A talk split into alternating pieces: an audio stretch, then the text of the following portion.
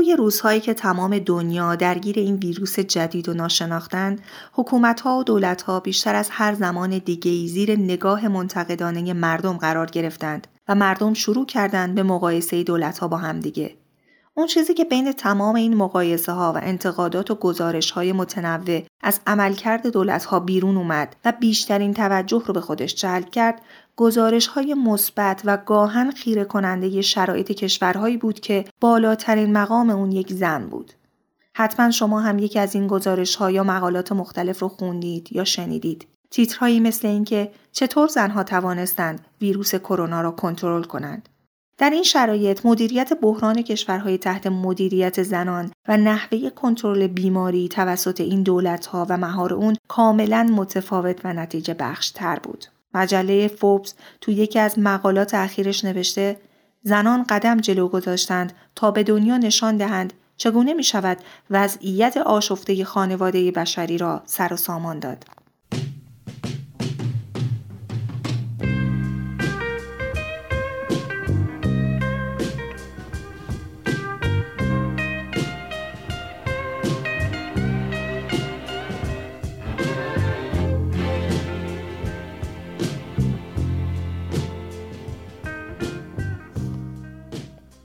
من سمیه نصراللهی هستم و شما شنونده نهمین قسمت پادکست سمر هستین. این پادکست راوی سرگذشت زنای سرسخت و تأثیر گذاره. این قسمت درباره زندگی و فعالیت زنیه که این روزها در صدر اخبار بود و لیست دستاوردهاش تو شبکه های اجتماعی فوروارد شد. کسی که به ما یادآور شد چطور زنی با این ظاهر و مذهب می‌تونه یکی از ثروتمندترین کشورهای جهان رو مدیریت کنه کسی که باور داره خطرناکترین فرد برای یک جامعه و یک کشور کسی است که بخواهد مادام العمر در قدرت باقی بماند. نهمین قسمت سمر درباره حلیم یعقوبه رئیس جمهور سنگاپور.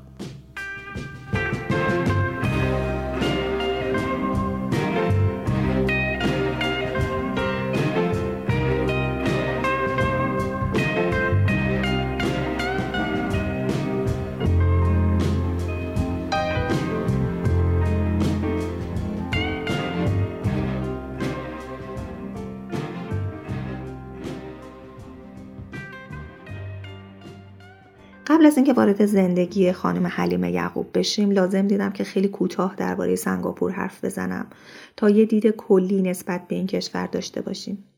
کشور سنگاپور تا سال 1963 مستعمره بریتانیا بود.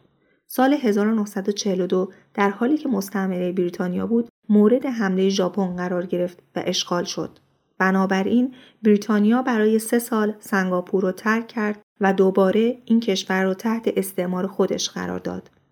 18 سال بعد در 1963 سنگاپور به عنوان عضوی از فدراسیون مالزی استقلالش را از بریتانیا به دست آورد و دو سال بعد از مالزی هم جدا شد و جمهوری سنگاپور شکل گرفت. این کشور مساحت کوچیکی داره حدود 730 کیلومتر که یکی از مراکز بزرگ داد و ستت کالا تو جهانه. و از زمان استقلال یکی از ترین کشورهای جهان به شمار میاد. اقتصاد سنگاپور به خاطر فقر ذخایر معدنی متکی به صنعت و خدماته. سنگاپور به خاطر تنوع مذهبی و قومی از این نظر که همه ادیان و اقوام آزادانه و مستقل کنار هم سالها در صلح آرامش زندگی می کنند قابل توجهه. دین اسلام بعد از بودیسم و هندویزم سومین دین پرطرفدار توی این کشوره. و مسیحیت و سایر ادیان تو رتبه های بعدی هستند. حکومت سنگاپور هم سکولاره. حالا بریم سراغ موضوع اصلی این قسمت. زندگی حلیمه یعقوب.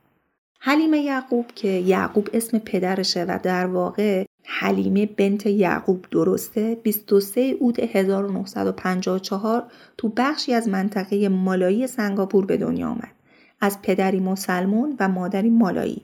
پدرش نگهبان کارخونه بود و وقتی حلیمه هشت ساله شد پدرش فوت کرد. مادر حلیمه موند و پنج تا بچه و وضعیت اقتصادی خیلی بد. مادرش به کمک حلیمه یه اغذیه فروشی رو اداره می‌کردن که ساندویچ های ارزون درست می‌کردن و میفروختن. حلیمه وقتایی که از مدرسه برمیگشت تا حدودا ساعت ده شب مشتریا رو را مینداخت توی اغذیه فروشی کار می‌کرد اونجا رو نظافت می‌کرد و مسئول این کارا بود به همین خاطر خیلی تو مدرسه تأخیر داشت و بارها هم تنبیه شده بود. به خاطر این شرایط مجبور شد دو سال ترک تحصیل کنه.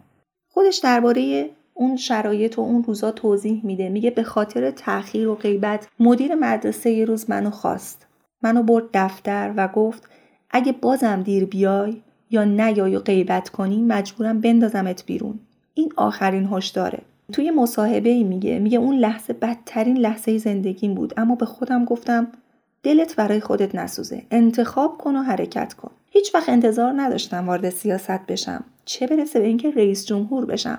خواسته هم خیلی ساده بودن. اینکه بذارن درس بخونم شغل پیدا کنم تا از خانوادم حمایت کنم.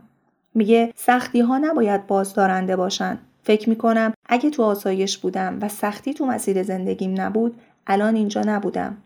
من از این سختی ها خیلی چیزا یاد گرفتم یاد گرفتم که چطور زنده بمونم در نهایت بعد از پایان تحصیلات مدرسه به عنوان یک مسلمان اهل سنت وارد دانشگاه سنگاپور میشه و سال 1978 توی رشته حقوق فارغ تحصیل میشه. چهار سال بعد هم عضو هیئت علمی دانشگاه شد. همزمان با تدریس توی دانشگاه تو مدرسه دخترانه چینی سنگاپور هم درس می‌داد. تو همین دوره بود که با همسرش محمد عبدالله ازدواج کرد که قبلا هم دانشگاهیش بود و اونجا با هم آشنا شده بودن.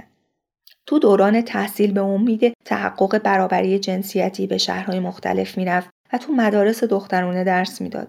همین نگاه و توجه اون باعث شد وقتی سال 1992 مدیر بخش خدمات حقوقی کنگره اتحادیه اصناف ملی سنگاپور شد اولین کاری که کرد این بود که شروع کنه به استخدام زنات تو بخش مربوط به خودش. حلیمه یعقوب درباره اینکه مسئولیت ما در قبال برابری چیه میگه من به ایدئال یک جامعه عادلانه برابر و فراگیر اعتقاد دارم که توش همه بدون توجه به جنسیت به عنوان یک فرد مورد ارزیابی قرار بگیرند. اگر این هدفی باشه که ما بهش ایمان داریم باید از خودمون بپرسیم چه کاری از دست ما برمیاد تا در تحققش سهیم باشیم. حضور کمرنگ زنات تو بخشای مدیریتی تنها به دلیل کمبود مهارت و تجربه نیست مهمترین علت کمبود فرصته. این مسیر تو سنگاپور به آرامی داره تغییر می‌کنه. تقویت مدیریت و رهبری زنها تو همه سطوح و زمینه ها مهمه. گاهی مداخلات بیرونی می‌تونه تاثیر زیادی بذاره مثل تزریق بودجه به سازمان های زنا تا بتونه باعث افزایش برنامه های توسعه و توامندی زنا بشه. چیزی که زنا می‌خوان اینه که بتونن خودشون در مورد ازدواج، فرزند پروری یا شغل تصمیم بگیرن. با همه این حرفا مسئولیت خونه و فرزندا با زناست که البته در حال تغییره باید مشارکت تو کار خونگی رو گسترش بدیم تا بتونیم شرایط تقریبا برابری فراهم کنیم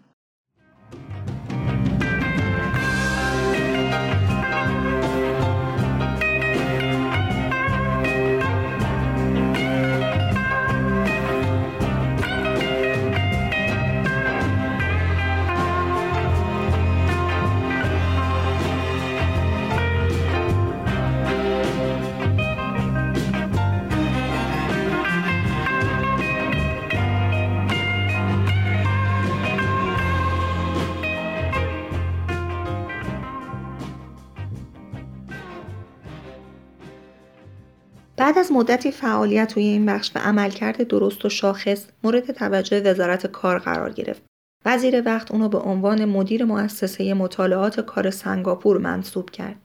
عملکرد حلیمه توی این سمت مخصوصا تو حوزه نظارت و بازرسی از اصناف اونقدر دقیق و نتیجه بخش بود که موفق به دریافت جایزه برترین بازرس اصناف شد. شرایط طوری بود که اطرافیان تشویقش کردند به اینکه توی انتخابات مجلس نماینده های سنگاپور شرکت کنه. حلیمه این کارو کرد و تونست رأی خوبی بیاره و وارد مجلس بشه. خیلی زود هم از طرف نماینده ها به عنوان رئیس کمیسیون قضایی مجلس انتخاب شد. تا سال 2011 حلیمه این پست رو تو مجلس به عهده داشت تا اینکه این سال به عنوان وزیر توسعه ورزش و جوانان از طرف رئیس جمهور وقت منصوب شد. حضور حلیمه و نوع مدیریت اون تغییر چشمگیری توی این وزارت خونه داشت مخصوصا تو بخش ورزش زنان و باعث حضور حداکثری زنان تو انواع رشته های ورزشی شد یک سال بعد به واسطه تغییرات اساسی تو دولت به وزارت توسعه اجتماعی و خانوادگی سنگاپور رفت. یک سال بعد با حفظ سمت وزیر خارجه سنگاپور هم شد که باعث تقویت روابط کشورش با کشورهای دیگه شد. حلیمه توی اون زمان در آن واحد رئیس شورای شهر و شهردار سنگاپور هم بود. سال 2013 نخست وزیر وقت لی هیان لونگ بعد از استعفای رئیس پارلمان حلیمه یعقوب رو که تو کشور چهره شناخته شده ای بود به ریاست موقت پارلمان منصوب کرد. خودش میگه قبل از اینکه بخوام رئیس پارلمان بشم با همسرم حرف زدم. اون مهمترین بخش خانوادمه و بدون همراهی اون نمی‌تونستم از عهده این کار بر بیام. بعد از اینکه با هم بحث و گفتگو کردیم گفت که از من حمایت می‌کنه. بعد رفتم سراغ بچه ها. اونا گفتن که نگران اینن که تو دید عموم باشن و اینکه توجه ها بهشون جلب بشه. ولی در نهایت گفتن می‌دونیم که می‌خوای به سنگاپور و مردمش خدمت کنی. برای همین ما پشتتیم. سال بعد مردم با رأی خودشون حلیمه رو توی همین سمت انتخاب کردند و به این شکل حلیمه یعقوب جوانترین رئیس پارلمان کشور شد و علا رقم اینکه سایر رؤسای قبلی جمهوری خواه بودند اون مستقل بودن رو انتخاب کرد. توی جایی میگه صادقانه میگم من فقط منتخب مردمم نه منتخب حزب و دسته ای و در قبال هیچ کس وظیفه ای ندارم جز در قبال مردم.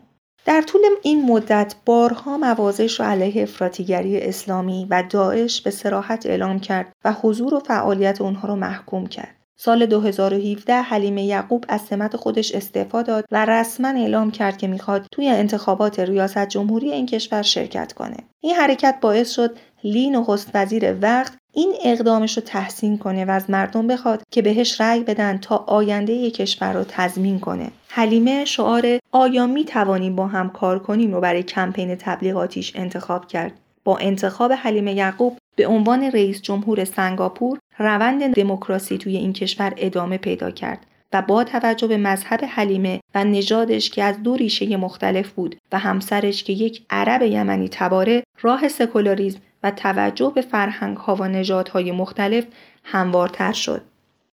از وقتی حلیمه یعقوب رئیس جمهور سنگاپور شد نگاه ها به این کشور جلب شد. مردم با انتخاب اون نشون دادند که حواسشون هست مثل خیلی از کشورها مسیر دموکراسی و سکولاریزم بیراه نره. کشورهای مسلمون که تو بعضی از اونها حتی حقوق اولیه انسانی و شهروندی از زناشون سلب شده متحیر موندند از این انتخاب و از نتیجهش. وقتی حلیمه به این سمت انتخاب شد تونست فساد رو تو سنگاپور به نقطه صفر برسونه مالیات رو از محصولات وطنی حذف کرد و نرخ بیکاری رو به یک درصد کاهش داد میزان درآمد سنگاپور رو به مقدار چشمگیری هم افزایش داد حلیمه یعقوب تو مصاحبه ای با اشاره به دوران کودکیش میگه من از سالهای اول زندگیم فقر رو از نزدیک لمس کردم و اولین مشکل در سر راهم بود بنابراین فقر رو درک می کنم و تمام تلاشم اینه که این موزر رو از بین ببرم و این کار رو می کنم. توی مصاحبه دیگه میگه باید زندگی رو مسئولانه پیش ببریم. مسئولیت پذیری نه فقط در قبال خودمونه تحقق اهداف شخصی بلکه در قبال کمک به دیگرانه. اینکه چطور می‌تونیم آرزوها و نیازهای دیگران رو هم برآورده کنیم. دستاوردهای حلیمه یعقوب توی این چند سال که رئیس جمهور بوده بهتر از چیزی نبوده که مردمش انتظار داشتند. اون قبل از این هم در هر پستی صدای مردم بود و نماینده کشورش بدون وابستگی و با پرچم صلح همونطور که در صحبتهاش میگه من حلیمه یعقوب بنده ای از بندگان خدا هستم و از خدا میترسم هر کسی می‌خواهد با من برای مردم سنگاپور کار کند من به خاطر خدا خواهر او هستم و هم مقم من بالا بردن سطح زندگی شهروندان سنگاپور است و نه هیچ چیز دیگر.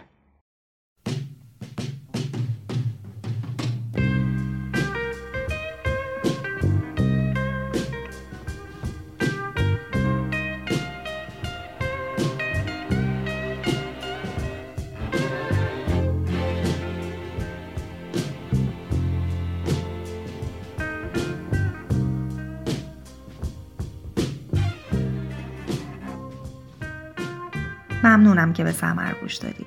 قبل از اینکه راه های شنیدن سمر رو بهتون بگم و مسیرها رو یادآوری کنم لازم می‌دونم که از یه نفری تشکر کنم.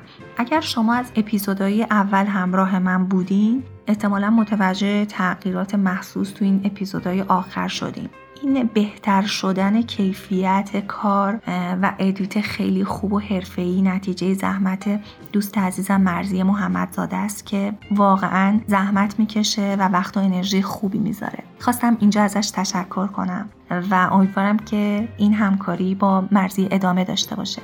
شما می‌تونید سمر رو از app ایی مثل شنوتو، Castbox، iTunes و Overcast بشنوید. همینطور می‌تونید سمر رو با اکانت سمر پادکست توی توییتر و تلگرام و اینستاگرام دنبال کنید. من بعد از هر اپیزود سعی می‌کنم یه مختصر در مورد اون شخصیت توی اینستاگرام یا تلگرام صحبت کنم، عکسای مرتبط بذارم، احیانا اگر فیلم و گزارشی هست لینکش رو بذارم و این اطلاعات تکمیلی رو در اختیارتون بذارم اگر دوست داشتید استفاده کنید. خیلی خوشحال میشم سمر رو به کسایی که فکر می‌کنید به این حوزه علاقه مندن و براشون جذابه و می‌تونه تأثیر گذار باشه معرفی کنید. همچنان طبق روال همیشه می‌خوام ازتون که اگر زن الهام بخشی رو می‌شناسید به من معرفی کنید.